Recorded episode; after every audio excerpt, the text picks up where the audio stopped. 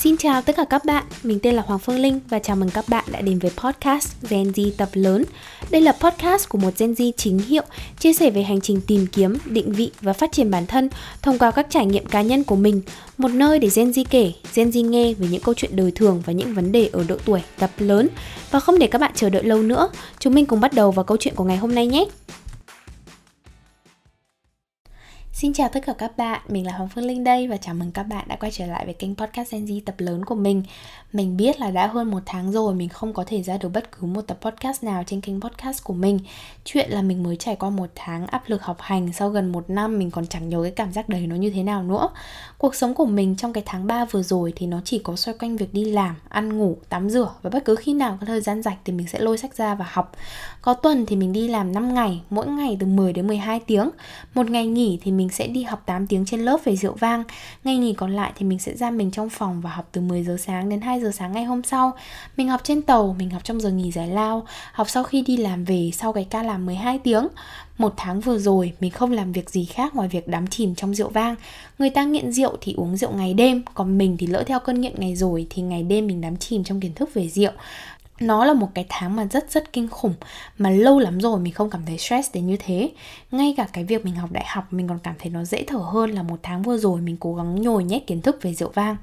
Sau khi trải qua không biết bao nhiêu cơn khủng hoảng, bật khóc giữa đêm, nhìn vào cái đống tài liệu bất lực vì mình không biết là làm thế nào để mình có thể nhét được hết cái đống kiến thức đấy vào đầu, thì cuối cùng năm ngày trước cái kỳ thi đấy, mình cũng tự tin là mình sẽ đỗ lần này thì mình chỉ mong là mình đỗ thôi là mình đã cảm thấy đây là phúc 10 đời nhà mình rồi.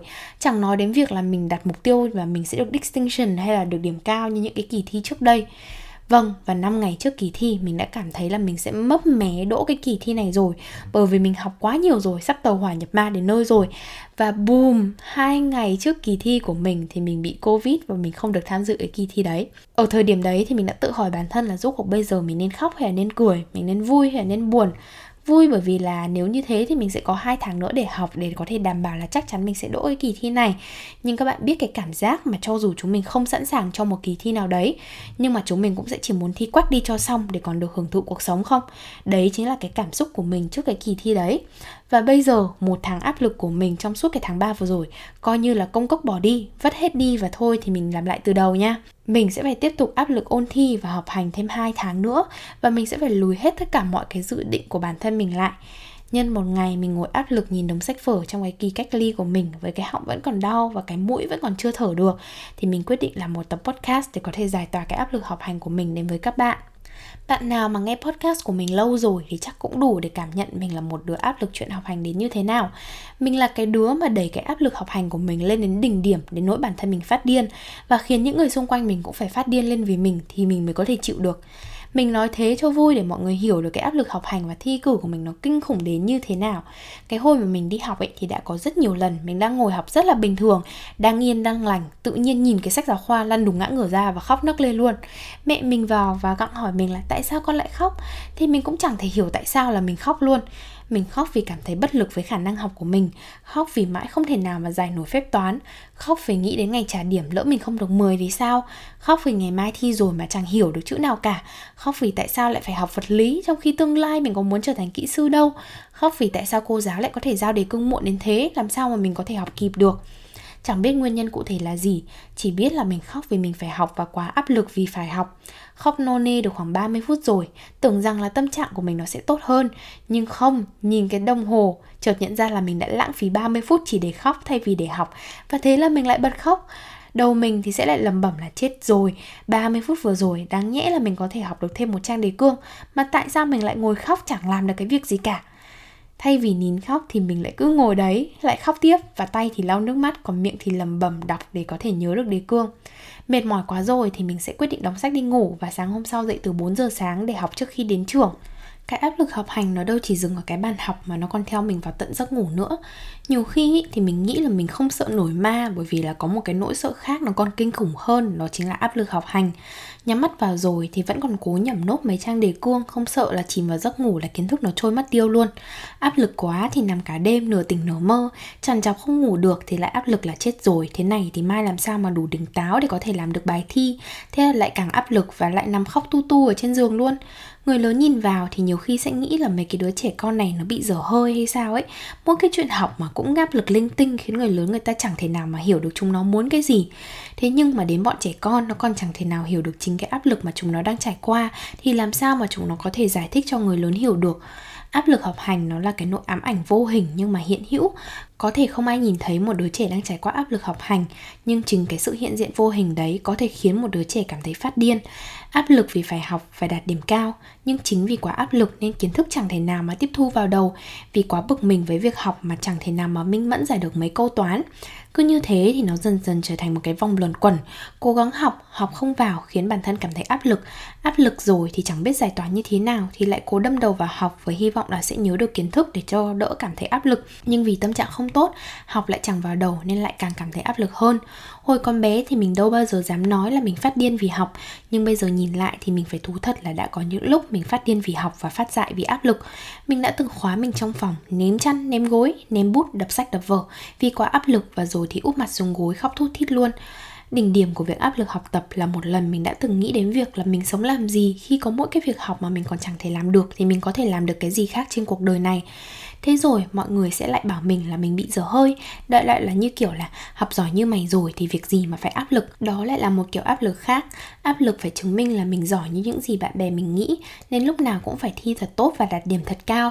Áp lực học hành đâu chỉ đơn giản là vì mình không hiểu bài, mà nó bao gồm rất nhiều yếu tố và nguyên nhân khiến tinh thần của những đứa trẻ cảm thấy phải xung đột. Áp lực từ thầy cô, áp lực thi đua, áp lực chứng minh bản thân, áp lực thành tích áp lực vì bố mẹ đã hy sinh cho mình thì mình phải làm tốt để đền đáp công ơn bố mẹ. Tất cả các cái thể loại áp lực đó, người ta chỉ gói gọn trong một cụm từ là áp lực học tập và cho rằng là về ba cái từ động viên như là thôi, cố lên con, học để sau này thành tài có thể giúp một đứa trẻ vượt qua những cái thứ áp lực kinh khủng đó đúng là rồi thì ai cũng có thể vượt qua được áp lực học hành thời đi học. Và mình phải công nhận là cái áp lực học hành đấy nó kinh khủng đến nỗi mà khiến mình cảm thấy chẳng có thể sợ được cái quái gì trên đời này nữa. Đến khi mà mình sang úc đi du học mình vừa đi làm vừa đi học vừa tham gia đủ các thể loại dự án thì vẫn cảm thấy đời phơi phới mà chẳng biết áp lực là cái gì. Có thể lúc này mình phải trải qua áp lực về thời gian áp lực tài chính áp lực là mình phải làm tốt công việc được giao.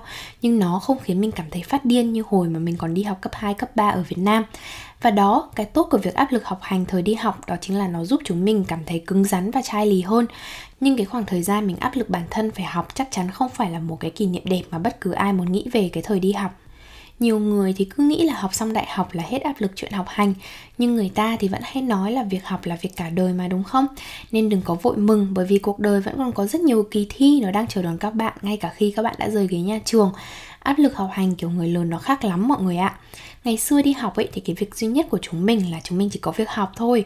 Cơm đã có người nấu, quần áo thì có người giặt, tiền nhà, học phí thì đã có bố mẹ lo. Áp lực duy nhất của chúng mình là chỉ có học. Còn đến lúc mà chúng mình đi làm rồi, thì đôi khi muốn nghỉ một, hai ngày để học thì cũng chẳng lấy đâu ra tiền. Bởi vì nếu không đi làm thì lấy gì mà ăn? Tiền nhà, tiền ăn, tiền điện, tiền nước. Chỉ có đi làm thì mới có thu nhập để trang trải cuộc sống mà thôi. Lúc này thì cho dù cái kỳ thi đấy nó có quan trọng đến thế nào đi chăng nữa, thì nó cũng sẽ chỉ là ưu tiên thứ 1.5 bởi vì vì là cái việc đi làm vẫn là ưu tiên số 1 những hôm mà mình thức khuya để mình học rồi mình ngủ không đủ giấc, hôm sau đi làm mệt quá, làm lơ là một hai chỗ trong công việc thì mình cũng sẽ là người chịu trách nhiệm. Có những hôm mà mình làm mệt quá rồi thì muốn về thật sớm, học bài một chút rồi đi ngủ, thì việc của mình đâu có ai làm hộ đâu nên vẫn phải cố gắng làm nốt cho xong rồi mới về được. Tuy nhiên thì mình thấy cái áp lực học hành, thời đi làm đôi khi nó là một kiểu áp lực rất tốt, khiến bản thân mình phải cố gắng nhiều hơn. Và thường thì những cái khóa học hay là những cái kỳ thi của cái thời đi làm nó sẽ liên quan trực tiếp đến cái công việc của mình. Ít nhất thì lúc này mình không phải trải qua cái xung đột là tại sao mình lại phải học những thứ mình ghét và quá là vô dụng, trong khi cả đời mình biết là mình sẽ chẳng còn dùng đến nó nhưng dù lớn đến thế nào đi chăng nữa, đã đứng trước không biết bao nhiêu cái thể loại áp lực học hành rồi, thì đôi lúc bản thân mình vẫn sẽ có những phút yếu lòng, vẫn sẽ có những đêm mình bất lực, mắt díu lại vì thiếu ngủ, nhưng mà bài vở vẫn còn đang giang dở, vẫn còn chưa xong, thì mình vẫn sẽ ngồi khóc một chút cho nhẹ lòng. Mình vẫn sẽ trải qua cái cảm giác là dù có học bao nhiêu đi chăng nữa, vẫn cảm thấy không đủ, và cái cảm giác sợ hãi vì chẳng có chữ nào dính đầu khi kỳ thi nó đã đang cận kề. Vậy áp lực học hành bao giờ nó mới nguôi? Mình tin là một ngày cái áp lực đó rồi cũng sẽ nguôi bởi vì trải qua quá nhiều áp lực rồi thì chúng mình cũng sẽ trở nên cứng rắn hơn. Chúng mình sẽ ít khóc hơn khi đứng trước áp lực và sẽ bình tĩnh hơn khi chúng mình thấy một núi kiến thức phải học, sẽ học cách vượt qua áp lực một cách nhẹ nhàng hơn cái thời mà chúng mình còn nhỏ mình có thể khẳng định là áp lực học hành sẽ không bao giờ hết đi nếu bạn là một người có tư duy học tập và cố gắng cả đời. Nhưng nó sẽ trở thành một thứ áp lực rất tốt để bản thân mình nỗ lực và học nhiều kiến thức có thể hỗ trợ cho cuộc sống và công việc. Đôi khi mình nghĩ là cái việc áp lực học hành nó giống như việc chúng mình đạp xe lên dốc vậy. Nó rất khó, rất mệt và rất nản nhưng đạp quen rồi thì tự nhiên đôi chân của chúng mình cũng sẽ trở nên chắc khỏe hơn và ý chí của chúng mình cũng sẽ trở nên kiên cường hơn. Một khi mà vượt qua con dốc đó rồi thì coi như là bạn thành thơi. Lên đến đỉnh rồi, bạn sẽ được hít hà không khí trong lành và được ngắm cảnh từ trên cao. Khi xuống núi thì bạn cũng sẽ chẳng phải lo nghĩ gì nữa và xe cứ thế mà chạy thôi. Bạn cứ ung dung mà đạp, chẳng cần phải khó khăn như cách mà bạn lên đỉnh núi nữa. Vậy thì đó, mình năm nay 21 tuổi đã trải qua khoảng 15 năm đi học và đến tận bây giờ thì cái hành trình học tập của mình nó vẫn chưa có hồi kết.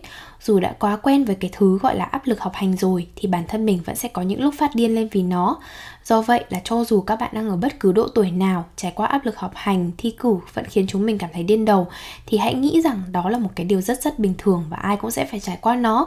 Cảm giác bất lực với việc học là một điều rất bình thường.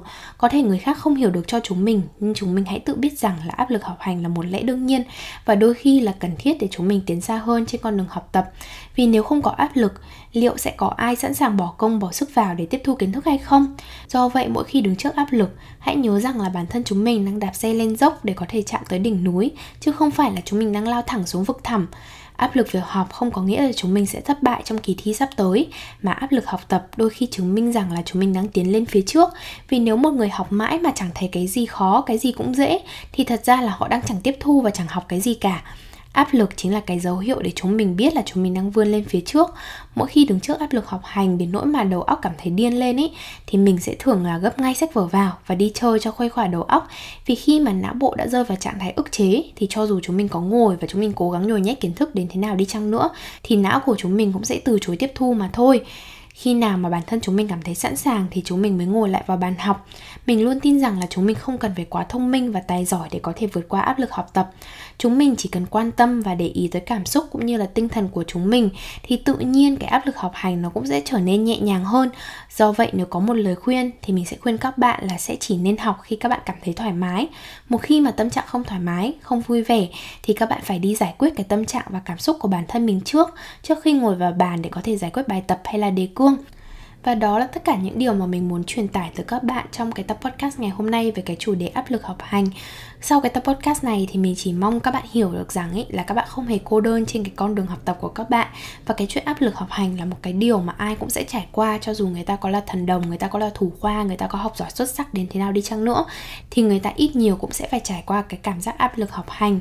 Do vậy là mình rất mong cái tập podcast này sẽ như một cái lời tâm sự của bản thân mình để các bạn cảm thấy được đồng cảm. Và thôi thì đó là tất cả những gì mình muốn nói trong tập podcast này rồi. Cảm ơn mọi người đã nghe hết cái tập podcast ngày hôm nay của mình. Xin chào chào và hẹn gặp lại các bạn trong tập podcast tiếp theo trên kênh Gen Z tập lớn. Bye bye!